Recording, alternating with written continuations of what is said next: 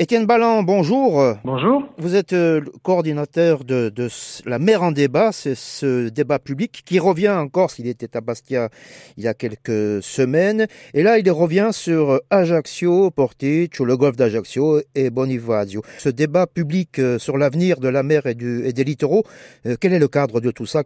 C'est un débat qui euh, apporte pour, sur toutes les décisions qui concernent la mer, les activités en mer et le littoral.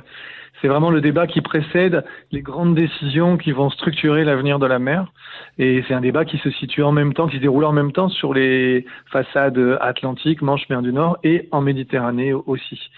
Et concrètement, il y aura des décisions qui seront prises à l'issue de ce débat sur plusieurs sujets le développement de l'éolien en mer, le recul du trait de côte, l'avenir de la pêche, la protection de la biodiversité, etc. Et ces décisions seront prises en fonction de ce que ce débat va apporter. Au niveau de la Corse, euh, du pourtour euh, ben, de, de l'île, il y aura des, des, applications concrètes. Ah oui, tout à fait, c'est très clair. Alors, ce document stratégique de façade, qui est donc euh, ce, le document que l'État va décider à l'issue du débat public, il traite de tout. Hein. Il traite de la pêche, comme je le disais, il traite de la plaisance, il traite de, de la navigation maritime, il traite de la sécurité en mer, il traite aussi beaucoup des questions environnementales, protection de la biodiversité, de pollution de l'eau, voilà, tous ces sujets-là. Débat national, public, donc ça s'adresse à tout le monde.